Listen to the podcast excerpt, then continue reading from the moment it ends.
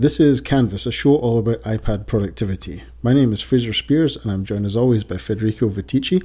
Tonight, we also have a special guest for the show who I will introduce in a little minute.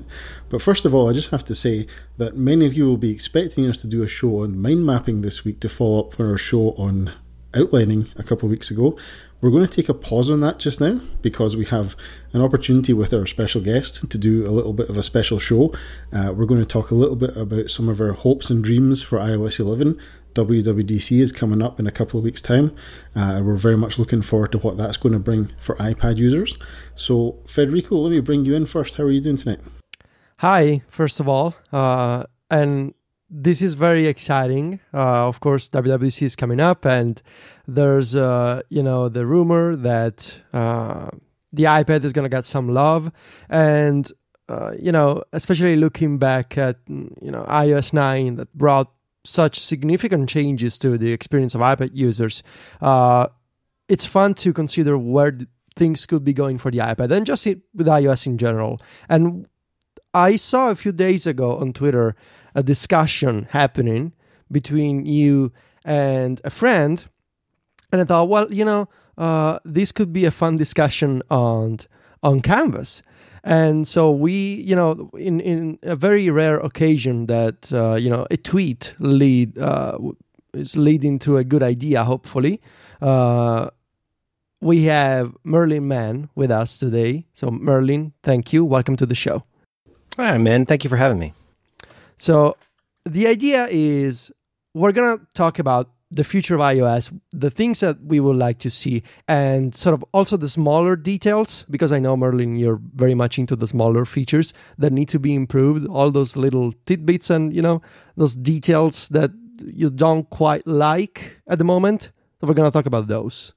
Is that okay? Yeah, it's fantastic. It's it's so true of so many Apple things. You don't really get a feel for it until you've used it, and then you don't really really get a feel for it until you've used it a lot. And once you use it a lot, you start noticing stuff. It's not all just, it's not complaints, it's uh, really opportunities. Just so many opportunities right now to personalize this device uh, even further. So I thought as a starting point, I would go first. We're going to go kind of round robin style, maybe. We're going to, uh, each one of us is going to pick a feature or sort of discuss an aspect of iOS that we would like to see improved. And I thought the iOS 11 concept video and the wish list that I did uh, last week could be sort of a launchpad. Uh, and the first item that I would like to bring up is the split view app picker interface, um, the way that you pick apps in multitasking on the iPad, which I think right now is kind of terrible. Uh, and maybe terrible doesn't even describe it. It's awful. Uh, it feels like you know when you when you swipe over and when you then swipe down, uh, you see these three apps uh, this vertical list of apps and there's no way to search those apps. So if you want to have like a like another you want to put up another app in split view and it's not in the list you, there's no search bar so you cannot search for it. There's no way to say well 1Password and safari are my favorite apps so i want to pin them at the top. There's no way to do that. So i would like i would like apple to completely overhaul this ui and have something like recent apps at the bottom uh, and favorites, uh, sort of like a mini home screen. That's what I, I imagined in, in the in the story and the video. Sort of like a mini home screen where you can rearrange apps, and also a search bar because sometimes you you you know you just remember an app's name, or maybe you just want to bring up a document in split view. And I think it would make sense to go from this list of apps that you need to scroll almost you know for several minutes sometimes. I, I swear I, I once wasted like two minutes trying to search for 1Password. And so I think there's a serious opportunity here to ma- just make it better and make it decent. Yeah, I think that that's a huge kind of deal. It's something that even when iOS 9 was in beta, that never even scaled up to the apps in iOS itself that supported multitasking, never mind uh, once third party apps got into the game as well. So I think there's there's a number of things that could be improved in there. And I suppose I have some additional things that go along with the kind of uh, two up view that we have, you know, the split view. One of the, my ideas is just a button somewhere or a gesture that can flip the apps from left to right. Because I, I don't know if you guys do a lot of handwriting on the iPad uh, with an app like Notability or something, but I always find that you know, know, I'm going between apps and going between apps. I always end up with my handwriting app on the left hand side, and I'm not left handed, so I always want it on the right. But then to do that, you have to sort of tear down the arrangement you've got and rearrange it a different way, and choose the app again from the app picker. So the ability to do things like that, to, to flip the two apps side by side, maybe have a three a one quarter, three quarters view as well, so you've got more space on the right than on the left, which is something that's not supported at the moment either. And my favorite idea for this is pairs of apps that you can launch together side by side. So quite often you want Notability and Safari, or Keynote and Safari, or something like that. There's always little pairs of apps that work together. Mail and Calendar would be another one. The ability to create some some placeholder for a pair of apps that launch together into split view, I think that would a lot of those would be uh, really nice enhancements for that feature as well. You're also uh, getting into something that is more of an, a general theme for me. To most of my things that I am looking for just come out of like, hmm, I wish that was just a little bit different. I wish that was just a little bit easier. And, and for me, like uh, as I wrote here in the notes, the big thing for me, I think, is just less jumping around, please. And I, I think in particular, one thing with what you're describing is I would like a smarter or more predictable or more configurable ability to see the stuff that I want to see or to see the stuff that I'm very likely to want to see. And so I feel like there are lots of opportunities for things like hiding behind a long press is to show me uh, show me whether that's recent audio streams, whether that's recent apps, whether that's recent documents in that app. I feel like that's you know more of so much of what I want is like when I, when I am wherever I am give me the maximum amount of functionality without needing to go somewhere else. So that, that can be about notifications. It can be about frustrations with how the media uh, streams. But in all cases, I would love to have more things. Like I just, sometimes I, uh, particularly on my iPhone, I, I don't understand how it guesses what I want in Siri apps. I mean, sometimes it seems logical. Sometimes I walk by a Walgreens and the Walgreens app pops up, or I'm walking around the uh, public transit app will pop up. And, you know, I, I want it to really guess well, but I, I also I would love some con- configurability, but also just maybe even more understanding about how it decided. But then let let me get where I want to be without having to click. Okay, can I pick up another topic now? Yeah, yeah, sure. I want to I want to choose. This is my current hobby horse, which is uh, screen recording and mm. screen sharing on iOS devices.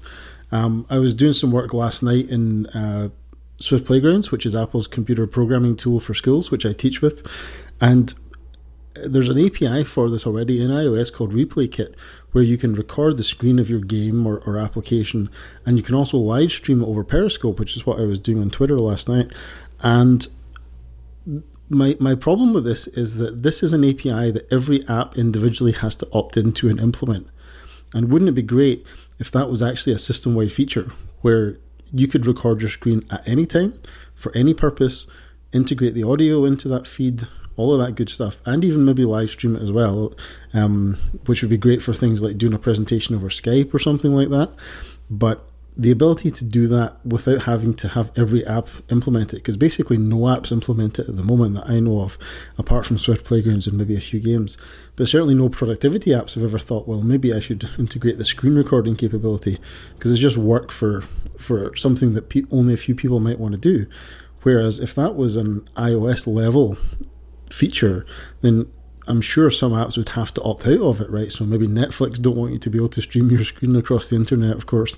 But you know, Apple have built that kind of technology into macOS for a while, where there are certain apps that you can't take a screenshot of, for example, like DVD player, um, and there's no obvious reason why that wouldn't be possible for developers to opt out of certain features if they needed to for you know uh, copyright reasons or whatever. But I think in general, being able to do more of that kind of screen recording, screen sharing stuff on iOS would enable a lot of people to move over as well, because it's something that people obviously do more and more for jobs as well. Uh, so that's my probably one of my number one wishes is just to have more screen recording and sharing capabilities. Mm, yeah, that would make my life so much easier.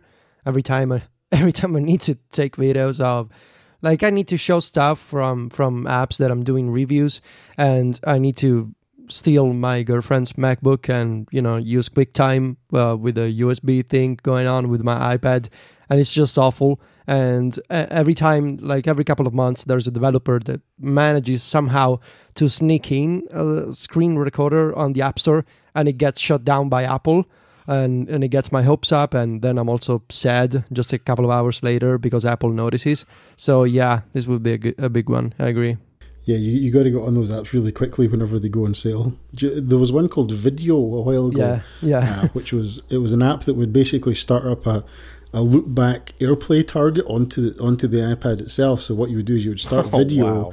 then you would go go into AirPlay, and you would choose your own iPad from AirPlay, and it would start recording in the background as you did other stuff. And it actually worked surprisingly well. I mean, it actually worked really very well indeed. Um, but it got shut down within about three or four hours of going in sale.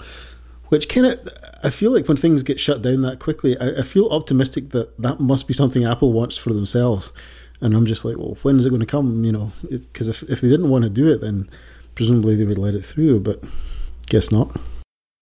It's, it's funny because sometimes it feels a little bit like the way I feel about a fax machine, or if somebody says to fax them something, which for me involves opening up an electronic file, printing it out, making it a physical thing, and then putting it into a fax machine so that it can get, get turned into little bits and bytes over the phone line and then become a physical. It's it's so strange to me that fax even still existed. And it feels a little bit like that when you watch a video where somebody is trying to show something happening on a screen.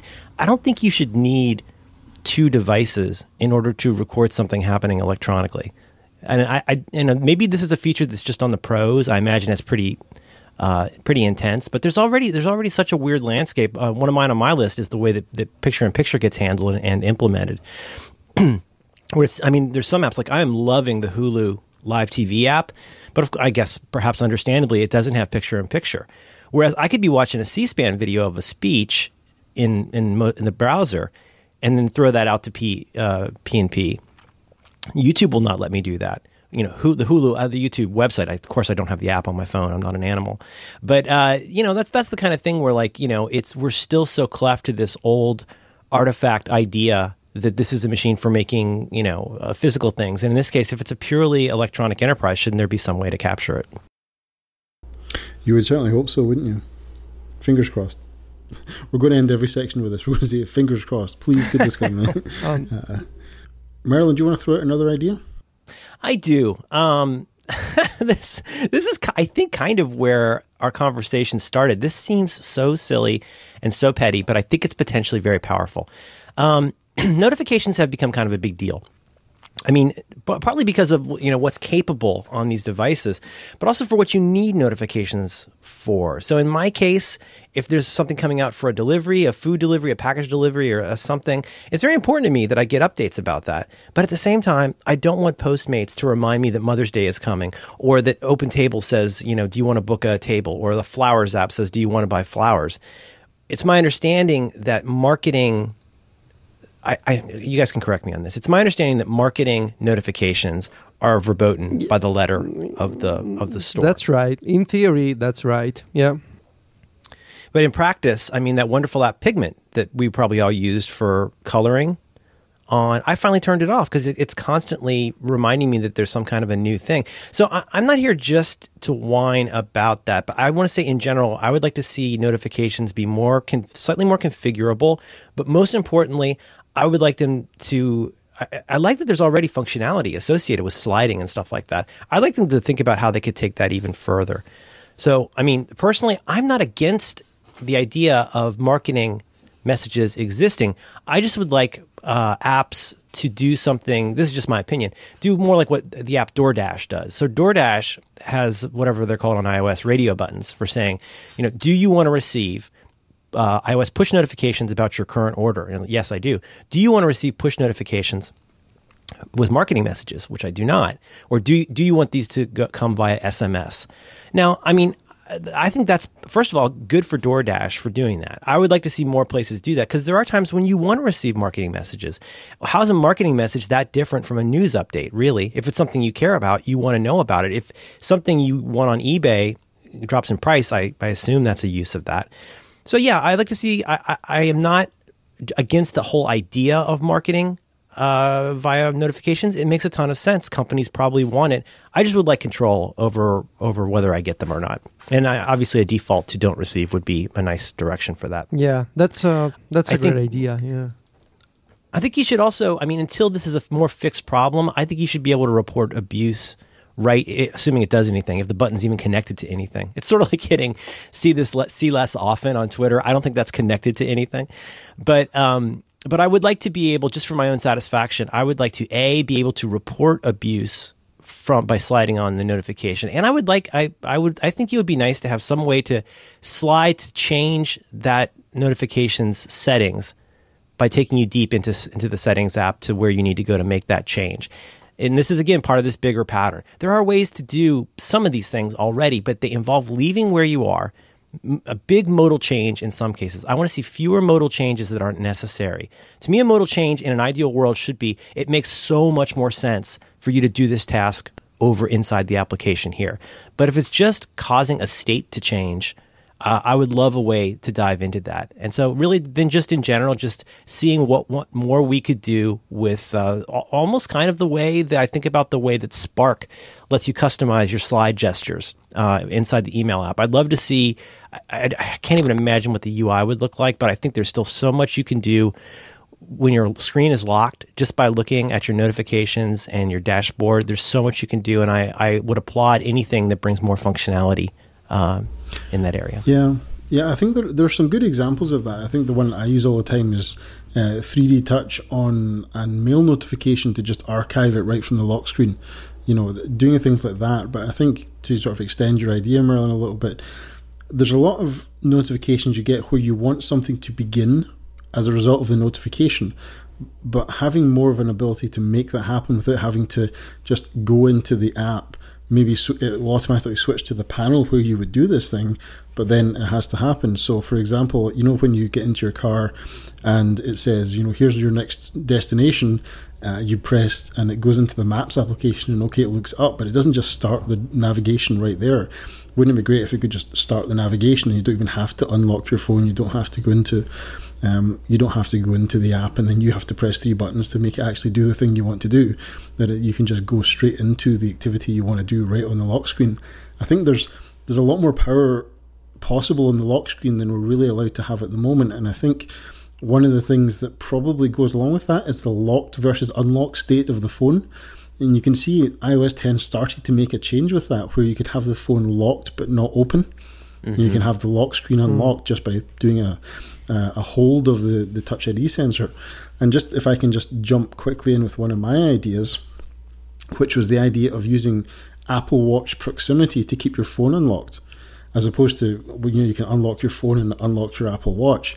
If you could use obviously a very tight level of security, but if you could have it so that your if your phone was within one arm's length of your Apple Watch, then your phone was always unlocked. I think there's a possibility to get a really much smoother lock screen experience because the lock screen is not actually locked unless it goes outside the range of your phone uh, or of your watch. Sorry, I think there's there's something very interesting could be done with that. Whether there's actually enough hardware in a phone and a watch alone to do that, I'm not sure. But you know, we've already got Apple Watches unlocking Macs, so there's clearly Yeah. some features that can be done there. Yeah, you know, I like Merlin's approach, uh, like the big theme of um, less jumping around and maybe use gestures like long press, for example. I think there's a lot of potential there for notifications. And, you know, I gotta say, Android maybe is getting some of this stuff right, uh, and especially with Android, oh, the the next version launching this year, uh, they have this new feature, which is kind of what you were saying, Merlin, of like different types of notifications. I think it's gonna be called on Android um, notification channels. So like developers can say we have this type of notifications which are like uh, very important stuff and then we have news and we have like social updates. And so you have like these different streams of notifications going to the user and the user can say well you know the social stuff i don't care about. So when it comes in just don't show any banner don't make any sound and don't bother me.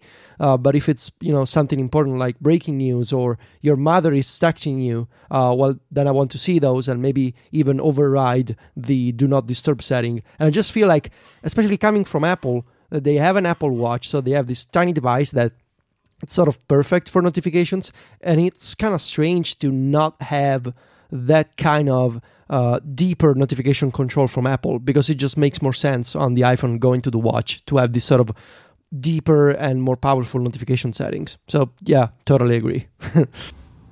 There's something um, John Siracusa said on a recent episode, uh, most recent as we record this episode of um, Accidental Tech Podcast, where he was talking about uh, using photos on uh, on Mac OS and like how slow it is and how painful it is. Mm. And he's and this ended up being the title of the show. He said it would be like trying it's like trying to eat dinner and every time you want to take a bite, you have to throw your old fork away and go get another fork. And it was it was such a part very funny classic Siracusa, but that's what a lot of this stuff is. I mean, I could imagine, I could envision, I know this is not possible now, but there's all kinds of things where you want sort of simple dependencies.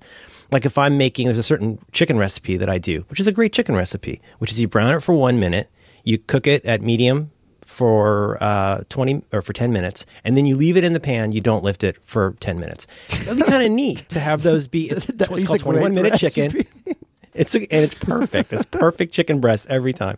Um, that's that's a life hack. But in that case, I would love a way to loop those as dependencies and say like after one minute, okay, flip the chicken, and then now, do you want to continue? Yes. Like, I don't need to go get another fork. Just continue with this workflow if you like.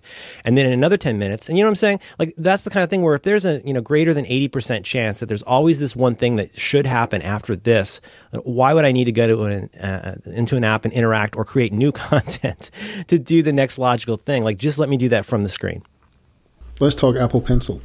Um, as a teacher, I find myself kind of frustrated by not being able to get as much use out of Apple Pencil as I kind of thought I would.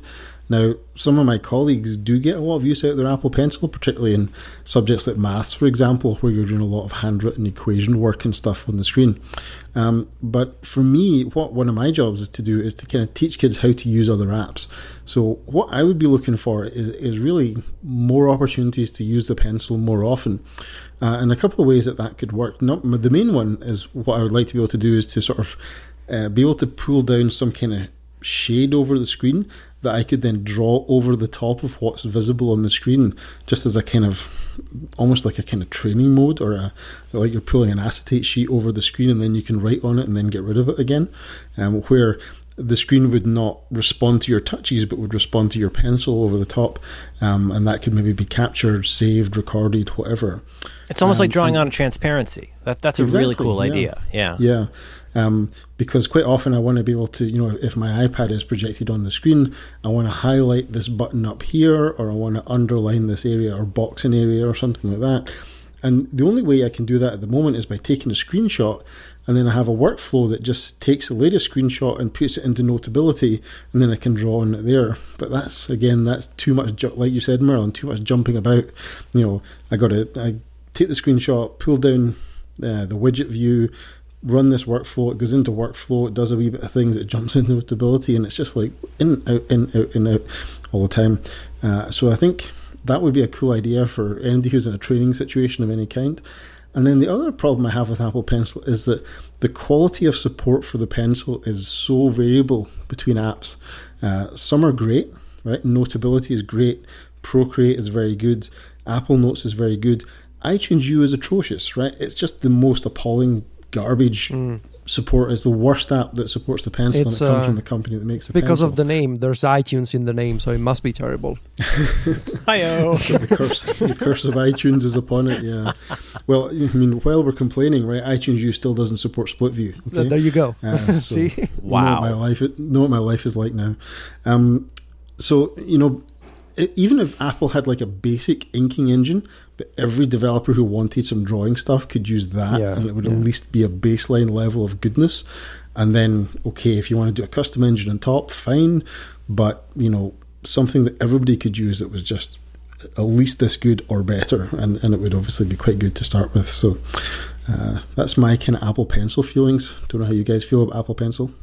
I mean, I, I use it, uh, and I, and I I mean, besides the like Merlin said, the the pigment app for uh, coloring, um, I've sort of rediscovered the, if you will, the pleasure of just handwriting stuff, like random bits of thoughts, uh, instead of using a keyboard, because I, I feel like it relaxes me. Uh, so wh- whether it's you know taking notes or just uh, sm- like sm- brief thoughts about video games and stuff, I just like to relax with Notability. I even had my my girlfriend. She's a saint. Uh, she made a custom paper background with uh, for me with the kind of uh, lines that I like. Um, so yeah, I mean, I use the Apple Pencil. I just feel like it could be so much more uh, instead of being just a finger replacement. You know, most apps they see you're using a finger. Okay, using the pencil. Well, it's the same. And I feel like there should be like more special modes on iOS when the pencil is detected, um, and it's kind of like what Samsung is doing with the with the S Pen, whatever it's called. Uh, when it's detected on the screen, you unlock these special features and like these little shortcuts and it can save you a lot of time you know stuff like taking screenshots and taking notes. And i just feel like most of the apps they just go well you know whatever it's a pencil. You're not using your finger but it, we're gonna show you the same ui and we're gonna have the same functionality. Whereas i think it will be kind of neat to have more you know customized uh, options. Merlin, you a pencil guy? I I feel like I am approximately at the first generation Palm Pilot level of sophistication with the pencil because I love it and I see its potential and I it's it's it's one of those things like Marco Arment having added 3x speed to overcast. Like oh my god I would never in a million years do that but I know there are people who will. So I have not Yeah. t- totally come around. I use it for what do I use it for? I've I've got several of them. I keep losing them. So I um I will do. I'll do some coloring sometimes. I haven't used it much lately. When I think you guys in your note taking app introduced me to Notability. Is that what it's called? And I just couldn't believe that that would even work anywhere near. I mean, bless you guys. I thought there's no way this actually does what it says it does. It's it's remarkable. It's a remarkable app. And hearing how you and I think CGP Grey use that is just fascinating to me. I think I I'm very interested in the future of what this device means beyond drawing and handwriting. I guess, and and I don't know enough to even speak intelligently about like what, for example, like um, OmniGraffle does with this. But I feel like there's so much you could do with this, and a, a canny combination of fingers and pencil where I could see gestures becoming very powerful. I think I think the future of handwriting on an electronic device is, is that doesn't feel like a 50 years from now kind of innovation. I, I I don't think I think voice will probably become more important and handwriting probably less. But the idea of this device that does this, I, ca- I feel like I, I get an itch that there's so many ways that this could be used that aren't just for handwriting and drawing, and I will continue to watch and be fascinated by where that goes.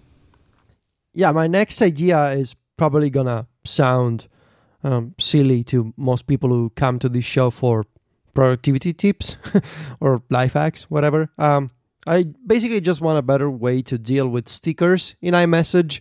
Um, yeah, I, I've bought Yeah, because once you use them, you're using them a lot, Yeah. and you're using lots of different ones. Yes. and there's a lot of clicky, clicky, Mhm. draggy. Yeah, and it's been a like it's been a real problem. I've bought way too many uh, this past year, and you know I constantly use the excuse that it's for work because I'm doing quote unquote research. It's not really research. I just want to have you know beagles and cute puppies in iMessage.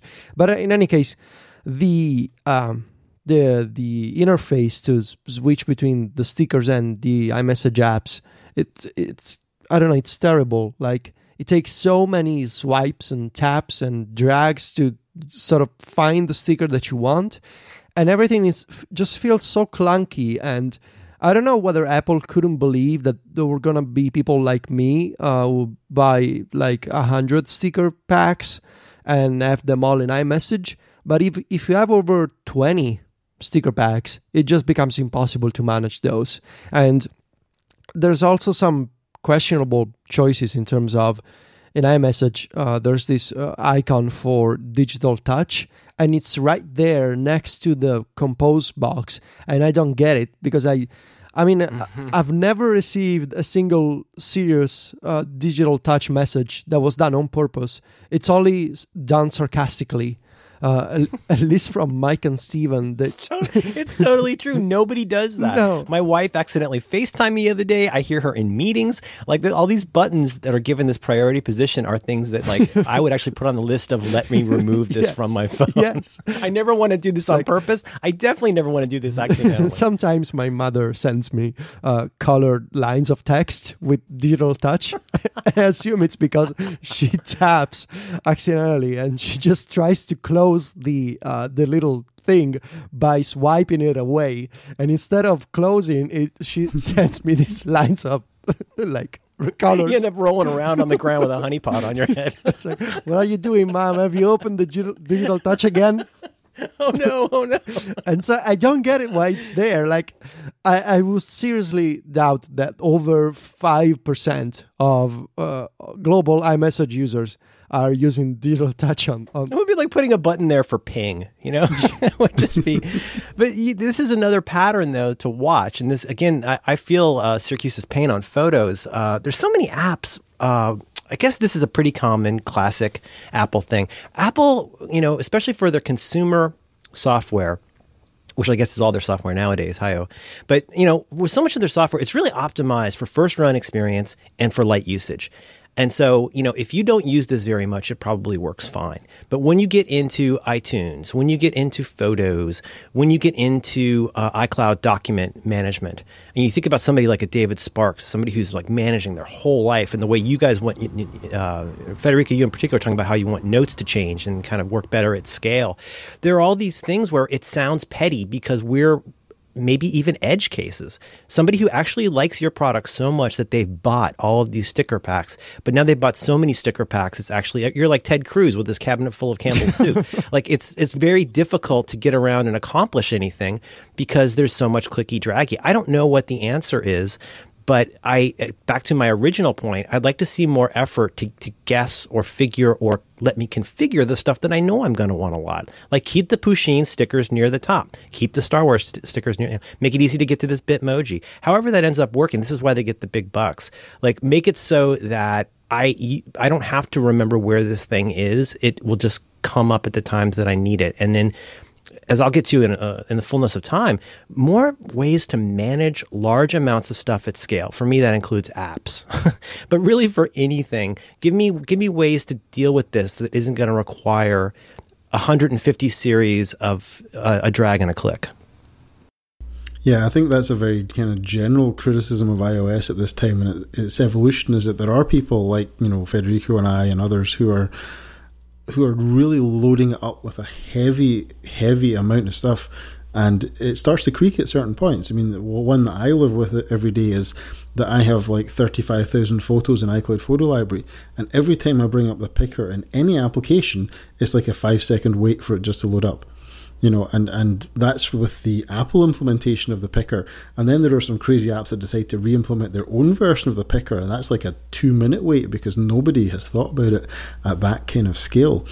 Uh, and I think I, I don't know if there's like a job to be done where like more developers use the iPad for more stuff, and hopefully maybe we can get more developers over that line because I feel like you're right that people are using this on like small collections of data, small collections of photographs, small numbers of stickers.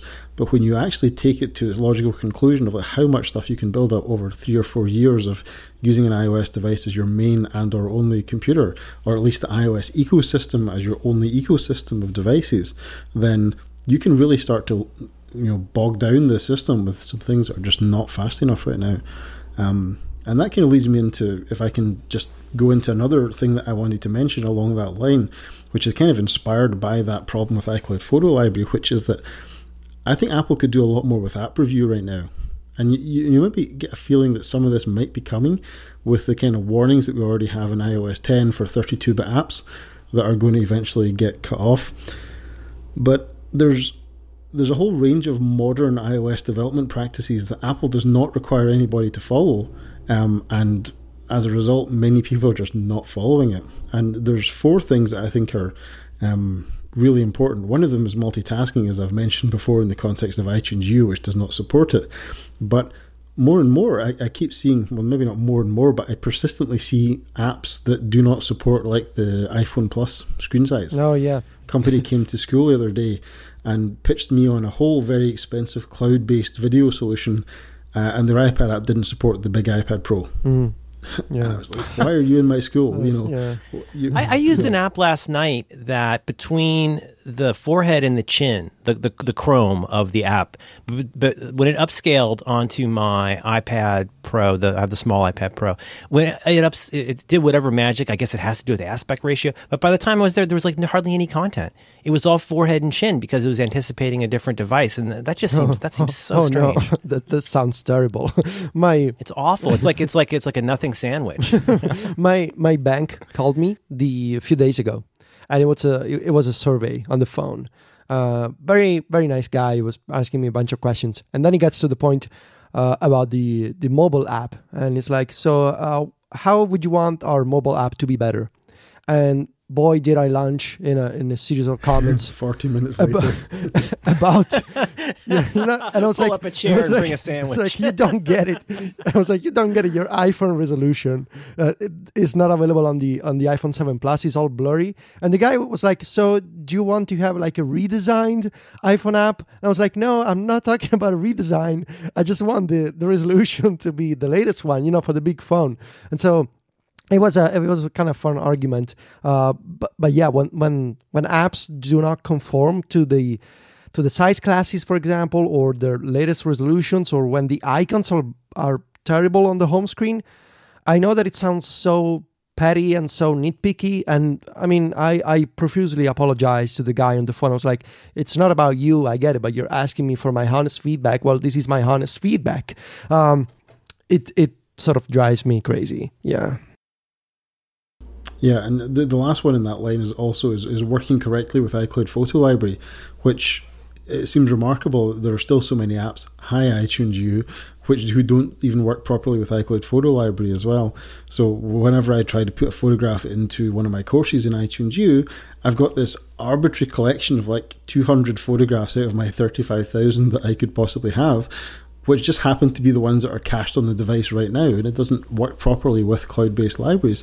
So I think th- there's like a tightening of app review that could happen, um, and I think maybe now would be a good time to do that. Where if you want to update your app, you've got to be 64-bit, yes, but you got to support the big iPad Pro and the Plus phone and you got to reasonably work with multitasking. Maybe with an exception for games, you got to work correctly with iCloud Photo Library. You know, I think maybe the way to do this is to deprecate some of those older APIs that, let you do things in a time before iCloud Photo Library, and make people adopt PhotoKit, for example, uh, to work correctly with all my albums and all my folders and all my stuff that I've got in iCloud Photo Library. But to me, that's an app review problem, and maybe it's an API deprecation problem as well as as much as it is an actual features. I don't think there's missing features. It's just that people aren't adopting them, uh, you know, in a reasonable amount of time. Because all of that stuff that I've mentioned, that's two to three generations old now. It's not it's not like stuff that's coming out in iOS 11. It's stuff that was out years ago that some people just haven't adopted properly. Merlin, uh, Fraser, uh, why don't we take a break here? And then I want to ask Merlin about his ideas for app management and deleting apps from a bunch of different places. Oh, and I definitely want to talk yeah. about audio. I moved audio up. You guys, there are so many things I'm adding to my list as you're talking. I hope we do a roundup at the end of all of our tiny, annoying nitpicks that we can just do in a lightning round. Yeah, that okay. sounds great. You want to tell me about something you like? I would like to. It seems this show is actually getting longer as we record it, so uh, we better take a break and talk about SaneBox because this episode of Canvas is brought to you by SaneBox. Because email can be a crushing thing, as MD who knows Merlin's work will know he has some ideas on that. We all do. we imagine that every person listening to this show has got something they don't like about email or the features of the app that they use. SaneBox is here to bridge those gaps and solve those problems. One of the things you can't do with email is just delete everything. All of our email goes to the same place and it all looks the same. So wouldn't it be nice to just clear it out? But you can't. So there's some important stuff in there that you need to deal with, but it just looks the same as everything else. SaneBox can sort it out so that only the email that lands in your inbox is stuff you actually need to see. SaneBox sorts through your email and moves all the trivial stuff into a different folder so that the only messages in your inbox are the ones you actually want to see. And the great thing is it works on top of your current mail setup with any app that you want to use. All the magic happens before you ever see your email. And aside from removing all the junk, you can focus on so you can focus on messages that matter. There's a great feature called the black hole. You just move an email into that folder and you never hear from the sender again, just like magic.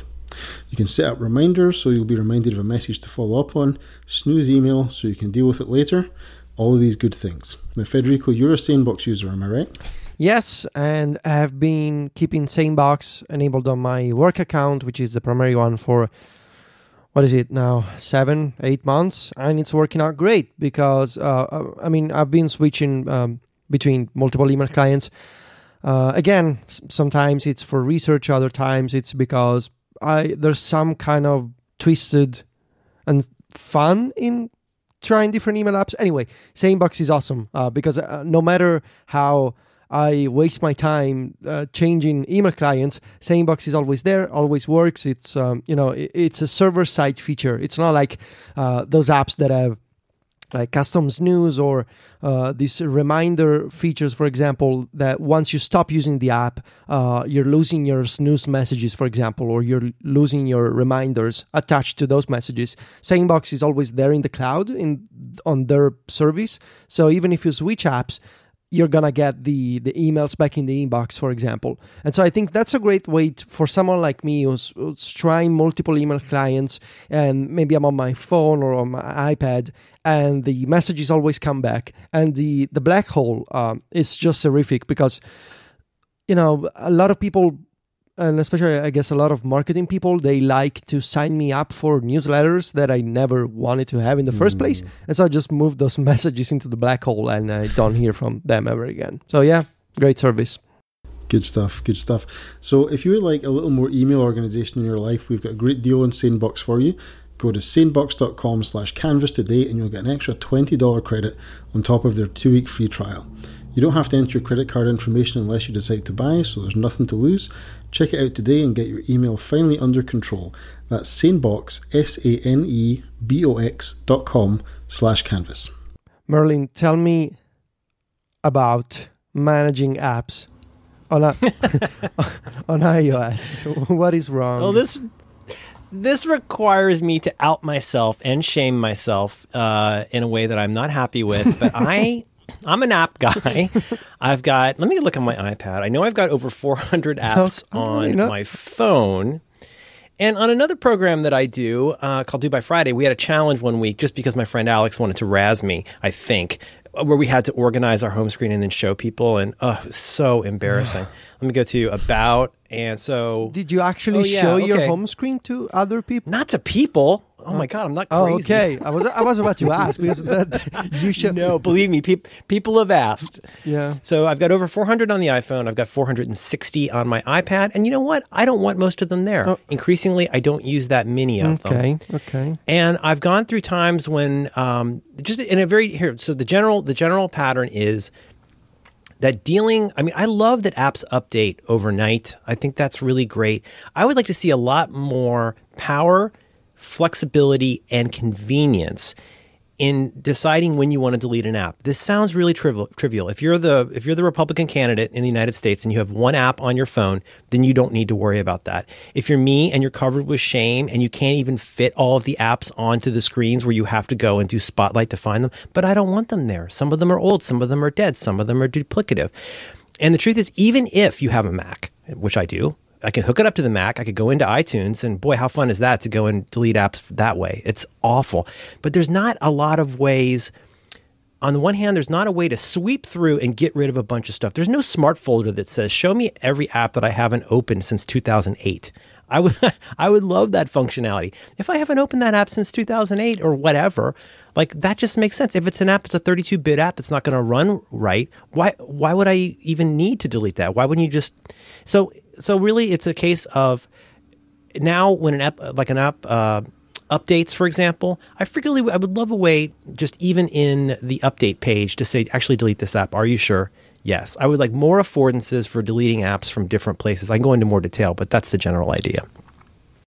Yeah, there, there are some things that happen already. In recent versions, I can't remember which version it was, but if you want to do an iOS update and you're running short of space, the the device can actually kind of eject some apps from your storage and then re-download them again.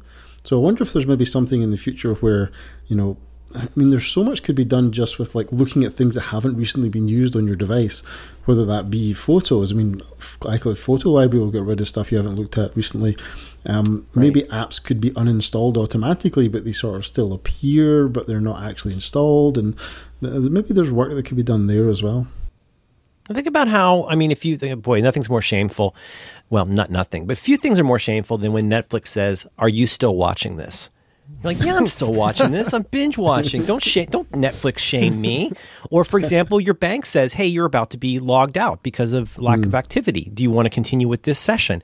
I I would be totally okay with a let's even say once a month affordance for saying, "Hi, here's a bunch of apps that you haven't used, opened. These are apps that haven't updated. However, they want to do it. Show me all the applications that I haven't done anything with in n amount of time. And you know what? I'll, I'll go there. Like, yeah, let me let me bespoke decide whether they should be removed one at a time, or just let me click a button to delete all of those. I can always get them again, but I, I would like more more ways for it to realize what I not just what I want to do, but what I don't want to be doing. And uh, I, I think just affordances out the butt for that would be so great for me. Yeah, this kind of goes well with my little idea that is never to happen, but I feel like I should bring it up. Uh, so on the Mac, there's ways for apps to see which software you're using the most. Uh, so there's apps like RescueTime, for example, that they monitor the way that you use your computer. So they say, well, you spend two hours on Twitter and one hour on Slack and only 30 minutes doing actual work in, you know, Ulysses, for example. Um, there's ways for apps on the Mac to sort of take a look at what you're doing, not in the sense of they're spying on you and they're reading your messages. They just can see which apps you're launching, you know, the icons that you click. And I would kind of love to have that kind of API, that kind of access on iOS. Uh, not just because uh, I I think it can be a cool statistics to see, but also from a you know I uh, you know uh, I'm living the indie life, if you will, as a uh, you know I'm a am um, a business owner, and um you know I need to optimize my time, and I need to make sure that I'm not wasting my time, and it happens way too often on Twitter or you know reading BuzzFeed, for example. And so I, I would like to have apps like RescueTime on iOS and sort of like a usage monitoring API for developers to say, uh, we can see the apps that you launch, but we cannot see anything else. And I would be okay with that. Um, and that could go well with your idea, Merlin, of let me see the apps that I don't use, that I, that I haven't been using for years, uh, because maybe that means that I can get rid of those. And now I, I believe that Apple, you know, this is this is not the kind of feature that maybe they like of you know others being able to see what you do even to the extent of let me see the icon that you tap on the home screen. Uh, so it's probably never going to happen. I know that it's possible on android yeah. but i'm not going to switch to android. Uh, so uh, yeah it's just a random wish uh, that i ye- yelling into the void. It's going nowhere but you know. I think i think the only way that ever happens is if apple make the app that reports the stats because I, I, I really can't see there ever being a way in which a third party is going to get to see what the iOS user base is doing on a regular basis and then start publishing news stories about it. Uh, no way is that going to happen. But if Apple were to make a, a productivity app where it showed you stuff like that, or maybe even it just it became another panel in the usage yeah. settings. Yeah. Where you mm-hmm. could see because you already see that in battery, yeah. you, you sort of have which device, which apps use the most battery, and you can sort of see time on screen, time in the background as well. You know, maybe it's just settings gets enhanced a little bit to have a bit more of that stats. Um, but on that kind of theme, I just want to throw out an, another idea that kind of comes out of to do with apps and usage around about like the kind of work that I do with iOS devices being used in a school setting and with children and families is the idea of um, like category based parental controls so that you could have, for example, um, you know you can play one hour of games a day or you can have two hours of internet time a day and, and the child mm. gets to budget it for themselves.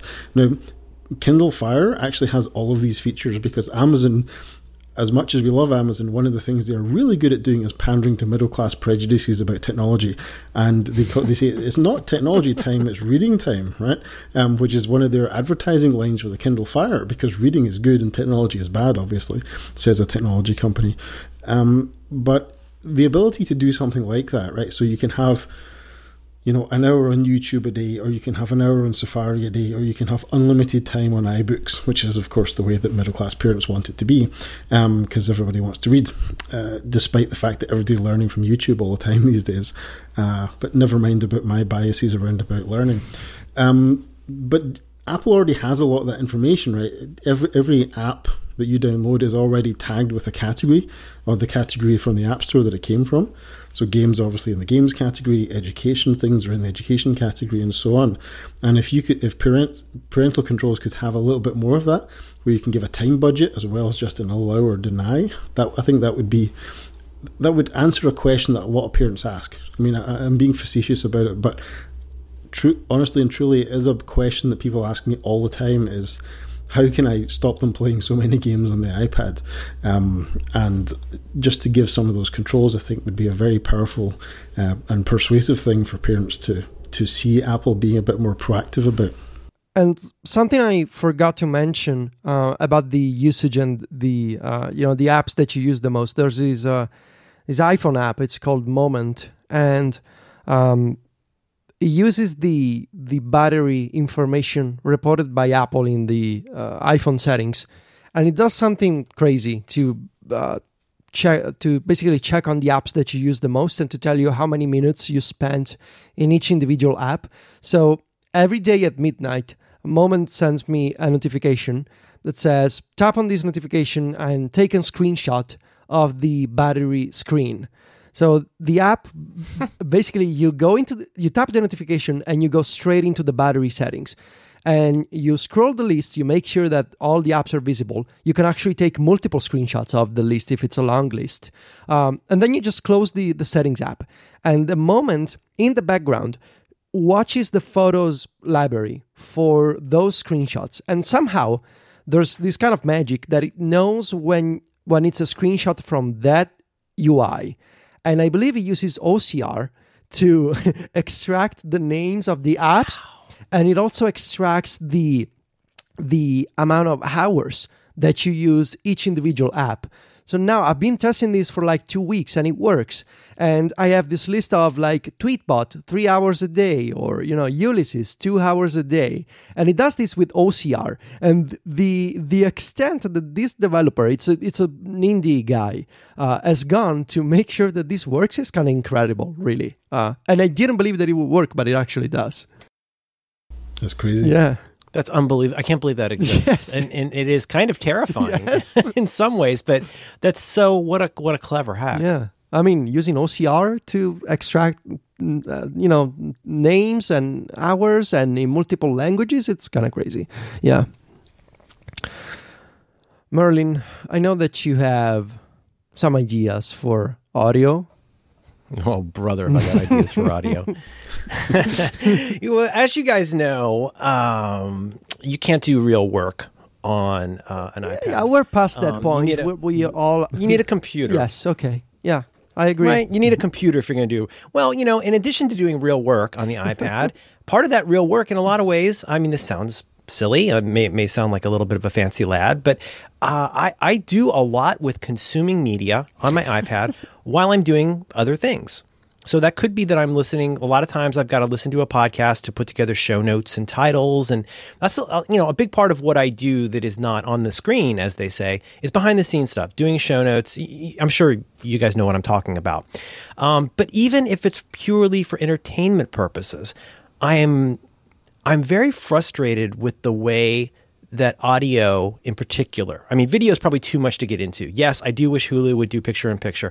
I wish there was some way to almost brute force audio, is, is what I want to say. If I'm listening to something, if I'm listening to something in Overcast and I'm making notes, um, and then I have the I have the stupidity to open Twitter mm-hmm. and look at moments or to go anywhere where there's autoplay uh, video, it, mm. it stops the audio stream that I'm listening to. It takes things over, and then now that thing doesn't exist anymore. So, so you know, if you follow me here, I'm listening to Overcast. It's running in the background. Everything's copacetic. I accidentally go to a website with a bunch of nonsense autoplay videos. Not only does it stop the audio that I'm listening to, it forgets that it was ever listening to it. Yeah. So if I bring up control, control, what's it called control Center, panel. center, What's it called? yeah. Control center. Listen to me, control panel. When I slide that up, guess what's there? It just says music because all it knows about at this point is music. It's forgotten everything. So what I'm looking for here is, I guess the the, the I guess somewhat uh, uh, obvious one is to allow more than one stream of audio to be happening at a time. But however the solution ends up being, I would like it to give primacy to my audio of intent. I will call it, which is if I if I am listening to something uh, in the background, I don't want it to be. I don't. I may not want it to be paused if a notification comes up. If I'm like last night, I was listening to the live feed of ATP, and which is done through a website. So if anything happens and anything pops up, I have to go back to Safari and again more clicky draggy. Hmm. So my solutions are, uh, I mean, I'm open to solutions. Obviously, some way of having this, some way of iOS knowing what your, I'm going to call it audio of intent is. This is the thing I mean to be listening to right now. Don't forget about this and don't interrupt it unless it's something very important. If it is an interruption, give me the opportunity to say no. Don't play that little ding dong sound if it's going to stop my audio. Maybe it ducks out the new audio. I don't know what it does, but maybe there's a pop up that says, "Do you want to switch to this audio stream?" etc. But I, I just think that we're at a point now. This thing's been around long enough. This platform has been around long enough that there's got to be more flexibility mm. with how audio works. And if you're not going to allow more than one stream to happen at a time, you've got to give me some control so that I quit losing the thread on stuff that I actually mean to be doing. Yeah, the the the way that iOS deals with audio, I, I guess it's the equivalent of you're watching the TV and you know someone walks in and wants to talk to you, and instead of just you know listening to that person, uh, that person sort of rips the TV off the wall, and it's like now you listen to me, and you cannot watch the TV anymore, and then you stop talking to the person, and the TV is gone. This is basically the way that Apple sees Right. audio streams. It doesn't make any sense. but it, it sometimes works. And I think my biggest problem with audio on iOS is that I, I just don't have a mental model of how it's supposed to work. I, and therefore I can't manipulate it in the way that I want. Because sometimes, you know, I, I play Mini Metro while I listen to a podcast in bed at night, right? That's my number one bedtime use of the iOS device.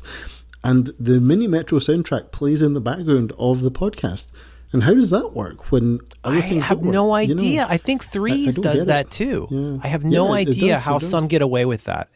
But but it's I mean this is not so different. Um, not to be all Merlin Mann, but this is not so different than how I feel about my inbox or how I feel about my phone. And gosh, I should put that on the list. I'd love to see more brute force ways to stop phone spam. That's still not a fixed problem. But in all of these cases, it basically it's it's to me it's attention management in a lot of ways which sounds snooty, but like I, I want to get to choose what it is that I'm doing with this thing right now. And even if it's an important notification, I don't want it to stop what I'm doing. And if it is something that's happening a lot that's getting in the way of what I'm trying to do, I feel like I should have an affordance for making that stop. So that's my thing on audio. It drives me crazy. And, and oh, here's one. Here's one. Like I know this is nuts, but you know, and I know we don't have 3D touch on the iPad, and I know this is an iPad show, but for example, I would love something where I bring up Control Center and I do a long press on the audio dingus, and maybe it remembers, let's say, the last five sources of audio, like the last five applications that were playing audio and what that audio was. Similarly to how I can choose whether I want my Plantronics headphones or I want my AirPods or I want the iPad speaker. I'd love a little pop up, an unobtrusive pop up that I maybe most people would never need, but have a way to say, no, jump back to ATP and stream that from the site now with me without me having to go change. I, I love stuff like that. You, you would think that there was a way to do that. You've got the user activity API that lets you lets apps say, well, the user was doing this thing at this time. Yeah. That apply to audio. You know, maybe harder with live audio streaming over the internet. I'm not sure, but certainly for for anything, you know, music, podcast, things that you've got there, you can just restart streams.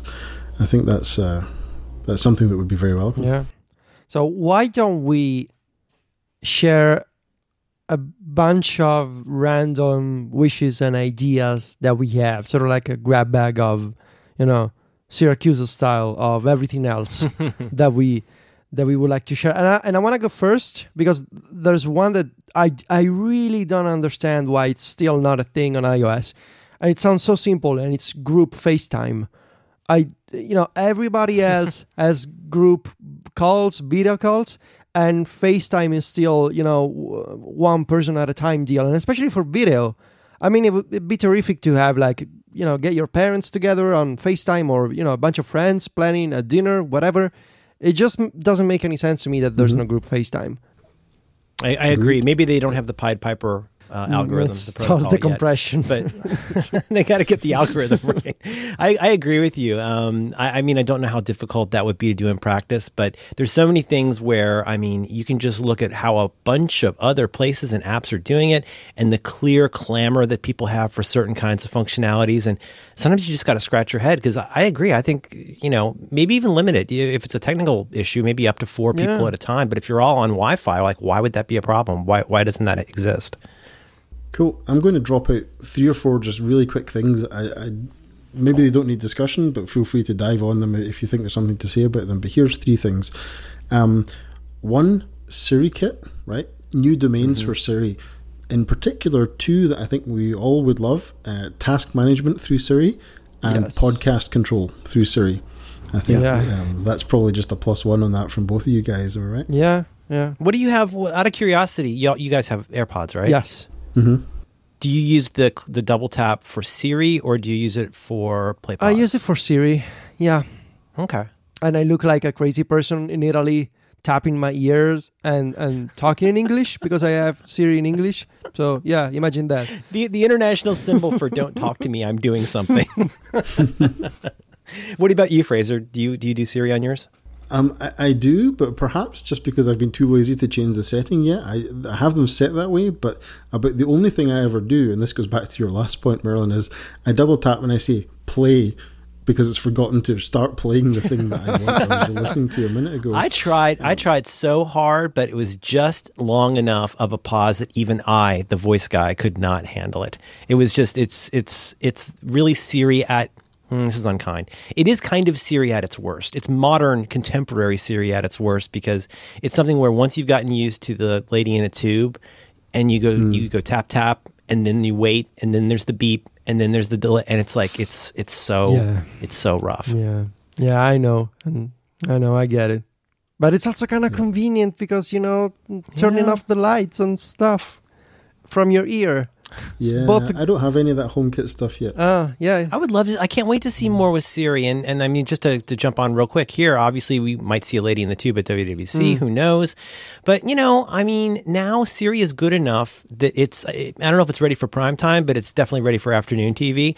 Like, let's, let's really start really making this work, guys. And so I, I, I I'm given to believe there are, there was a quiet, they quietly slipped in an Amazon like functionality where it can it doesn't fire off on all of your Yeah. devices if they're in proximity. Is that is that officially true? Yeah, it is true. It's uh what did they call it? The I don't know, it has a fancy techie name, but it's true. Uh Well, it doesn't work. no. Because my my watch still my watch still still still never hears me. And by the time I've said it quietly three times to my watch, two or three other iPads across the kitchen are are hearing oh, you're talking hearing me. you're talking about Siri, not the the Amazon lady.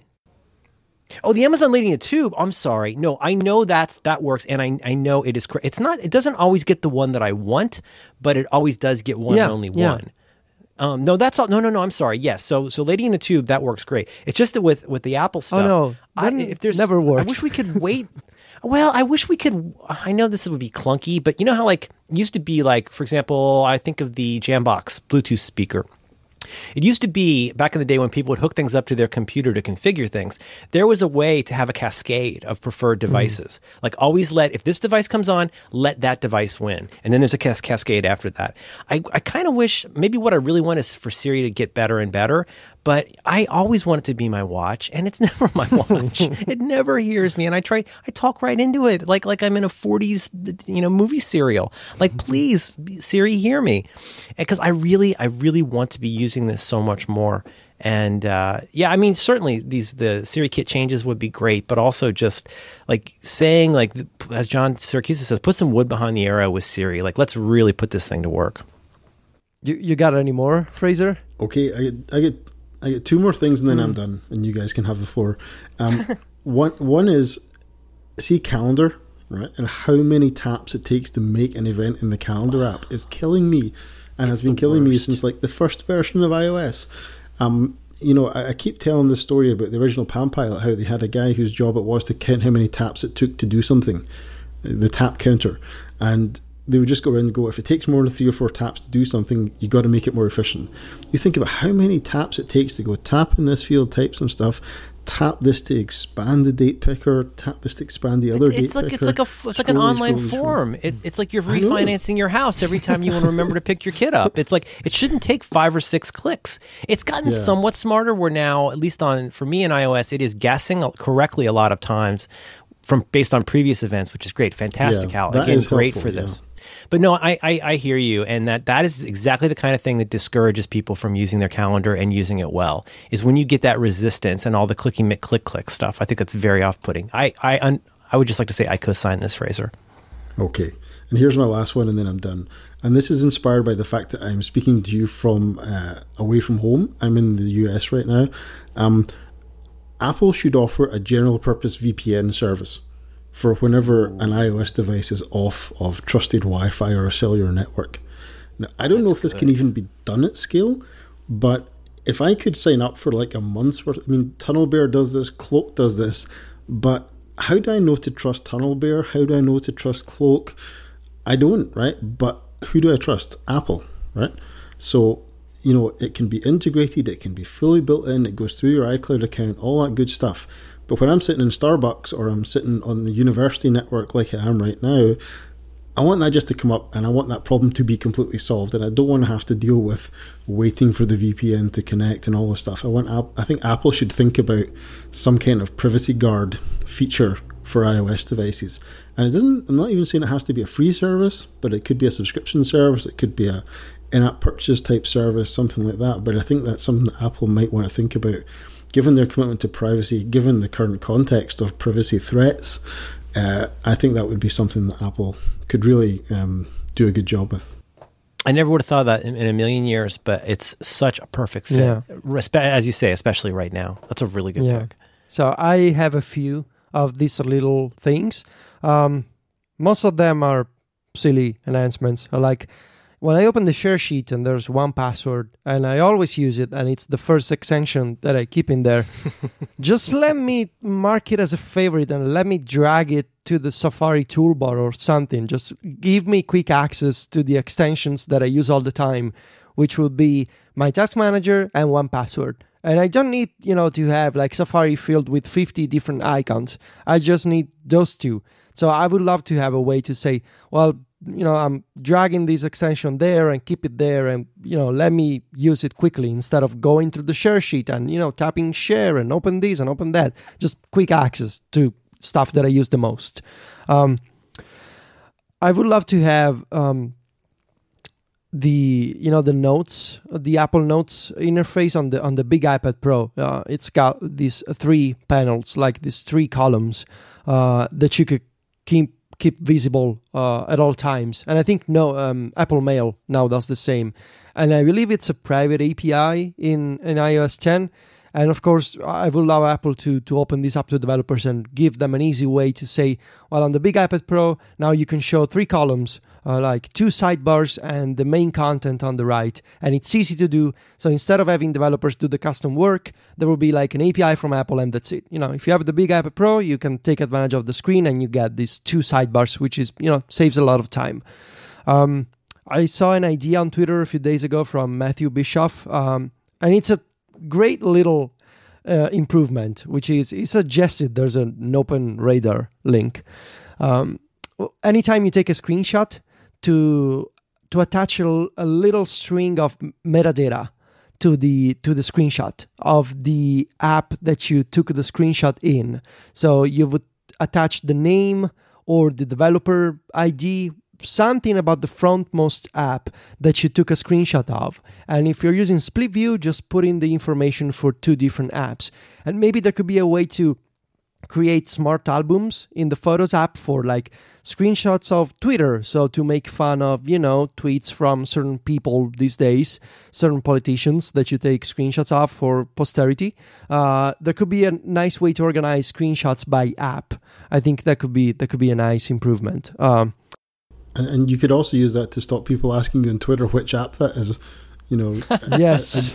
a good a good Twitter application could extract that information and just put a link to the app right in the tweet, uh, so that you could uh, you could get on with your life. every time, every time you share a screenshot of any app on I thought you liked editorial. every I do like editorial, but look at the letters. look at the letters that make the words. That's what I'm sharing with every you. single I don't want to talk about my app. Every single time you take it, I at least don't use notes anymore.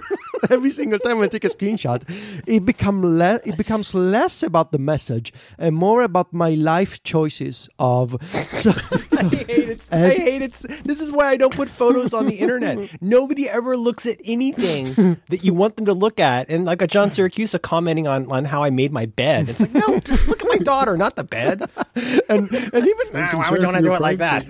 even when you even when you when you done when you do it on purpose so i want to show people that now i'm using i don't know this new email client and sometimes uh, email uh, apps or o- other apps in general they have their name somewhere in the title bar or the toolbar so there's like a logo or something and every single time I say, okay, well, people are gonna figure this out, what what the app is. 20 seconds later, there's someone. What's the app? You're such an optimist. What's the name of the app? And I get like two. makes me it makes me want a bot that automatically responds to any screenshot with I thought you loved OmniFocus.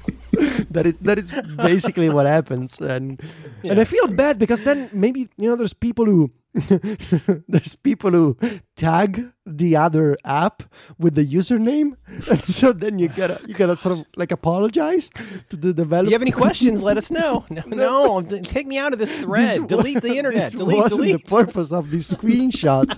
mute, mute, mute. yeah. Oh god. so meta metadata, please help me with my with my sharing on Twitter. Um, Federico, when did you start using metadata in your screenshots? Ah! It's such a tiny problem, but I just I, I wanted to bring it up because you know. Uh, and the last one, I guess, uh, I've and this is a, something that Apple does. Uh, I mean, it, it lets developers do this. They don't do it in the voice memos. I would love to have transcripts of stuff that I record in voice memos. Uh, developers can do it. There's an app called Just Press Record that does it really well. Um, That app is magic. Yeah. I, cannot believe how well that thing. When I mutter my dreams into it in the morning, I can't believe it works at all. Yeah, and you know, there's a it's, it's an API, and it actually uses the Apple uh, cloud service for this. So, like, I don't get it. The, you have a voice memos app, and you have this API. You also own, you know, the thing with iCloud. Just put a transcript feature in there, and I mean, I I would use it so much more, you know. And instead, I gotta I gotta go use a third party app because they do the tran- the transcription, which is magic. You can share it via text or something and I would love to have that in the in the Apple solution. Yeah. These are good. I, I tried to use Just Press Record recently to produce a transcript of a podcast episode. Uh, it was a little too much audio for it. That's ambitious. kinda keeled over and died after a little while, but Well, I think that yeah. might have been the cloud's fault. Yeah. Uh, Merlin, what else do you have for us? Well, I know we're I know we're running short on time, so I will limit this to two and only two. The the two single most critical things that must be added to iOS. Uh, number one, I, I sometimes wonder if I'm the only person in the world who wonders why this doesn't exist. I want every calendar program, but let's just say for now, Apple's iOS calendar program. Let me have the ability to have alerts after an event. Let me put this differently. Let me have the ability to make alerts based on when events end. So I would like right now you can say I want to receive these kinds of sorts of alerts at these times before an event begins. I would also like to be able to key on when an event ends. So for example, if my daughter's on a play date, I'd like a reminder 30 minutes before the play date ends to go pick her up. Also, if I have a if I have a podcast I'm recording, there's always stuff to do after a podcast. This magic doesn't happen by itself. I would always like a reminder 5 minutes after that time is done Well, that right? So maybe upload the file. It just mm-hmm. when, once you really start thinking yeah. about it, there's so many uses. it sounds so obvious to me now, and I actually never thought about it. Yeah, it makes total sense. Yeah. Yeah, Yeah, I, I yeah. could totally use that for classes as well. You know, I have a calendar event for every class I'm going to teach. An alert 10 minutes before the end would be awesome because then it would, I would not overrun like I always do. Join the club, and then finally. You guys, the single most important thing that has got to change or Apple is doomed, they have got to get proper support for animated GIFs. This is an affliction. Yes. I, I'm using GIFwrapped like an animal because that's the only place. And actually, GIFwrapped is pretty cool. Do you guys use GIFwrapped? Yeah, and I think I might have heard about it from you, Federico. yeah, I think so because jelly is is awesome. So yeah, It's so, but I, first discovered it. I probably via your newsletter. I am a member. Oh, thank you. Uh, I first discovered it. I, I want to say as like, okay, it's the iOS app. You go in, you can do a, a, a, a Giphy or Jiffy style search. You can add things to a library. I think you can even get a keyboard for it. So you can go in and have all ready to deploy all of your favorite animated GIFs. But the other great part, it just uses Dropbox. So if you go to slash apps slash GIFwrapped, you can drop any ones from your Mac. If you're one of those animals that uses a Mac, you can put all your stuff in there. But yesterday, all I wanted, you guys, all I wanted in life was to see the first lady slapping the president's hand away over and over. It's all I wanted. it seems so simple. There's no, I, I'm, I'm in the Twitter app trying to save it. I finally go to the web to try and save it. And I just keep, keep getting the same blue, like one frame, you know, screenshot of it. Tim, get your priorities in order. Get us proper animated GIFs in iOS. well, there, Seriously, there you go. Especially yeah. it, like the Photos app doesn't play them. You know, Not at all. Some, you can't. places some- do, some places sometimes don't. Right. This is where it's weird. You know. it makes it. If you go, if you do this, if you basically go and say save, if you say save, you usually get that little pop up where you can either save or copy. If you, all, this is not even always consistent, but most of the time, if you save, it, you get one frame in photos, and if you copy, it makes it into cl- like clipboard.jpg. Hmm. And No, it's like no. no. Let's you know, can we? It's, it's such a fractious time for the world. Can't we just bring the world together by letting us all have easy access to animated gifs in there, and then and then put them in their own album? Duh. I mean, end of story. Boom. Sell it. Print it. I mean, retire. If T- if Tim wants to support the resistance, gifts are the number one way that that's happening right now. So he's got to get on that. how can I virtue? Gotta get How can I that do my virtue signaling if I don't have animated gifts? yes, we we all agree on better on better gift support. Definitely, yeah. That's it for me. Awesome, guys. Will we wrap it up there?